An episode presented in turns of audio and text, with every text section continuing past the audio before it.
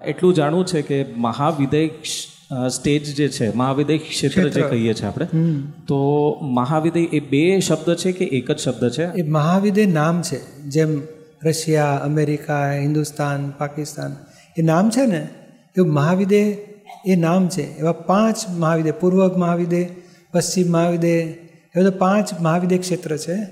અને પાંચ ભરત ક્ષેત્ર કહેવાય છે આપણા જેવા પાંચ. એવા પાંચ ત્રીજા ઐરાવત ક્ષેત્ર એવા પંદર દુનિયા છે.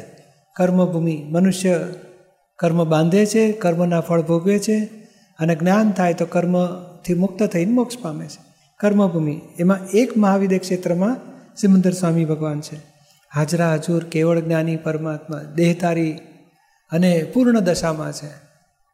એટલે તીર્થંકરો આપણી દુનિયામાં નથી, પાંચ ભરત ક્ષેત્ર, પાંચ ઐરાવત ક્ષેત્ર. પણ પાંચ મહાવિદ્ય ક્ષેત્રમાં છે અને એક પૂરા થાય એટલે બીજા પ્રગટ થાય. એટ એ ટાઈમ ચાલ્યા જ કરતું એ.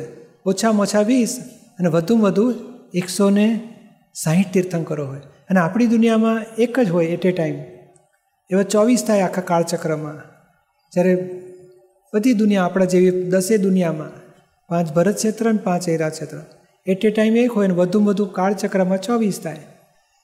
એક આપણા ક્ષેત્રમાં, એવા દસમાં દસ અને મહાવિદયમાં એકસો સાહીઠ એટલે એકસો સિત્તેર તીર્થંકરો એ પાંચ પંદર દુનિયામાં હોય, વધુમાં વધુ.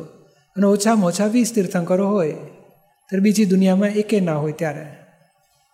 એ આવી દુનિયા કુદરતી રીતે ગોઠવાયેલી છે અને તીર્થંકરો હોવાથી એ પાંચેય ભરત મહાવિદ્ય ક્ષેત્રથી કાયમ માટે મોક્ષ ખુલ્લો છે.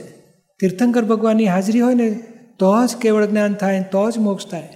એમના પ્રત્યક્ષ દર્શન વગર કેવળ થવું શક્ય એટલે જીવતા કેવળ જ્ઞાની પરમાત્મા હોવા જોઈએ.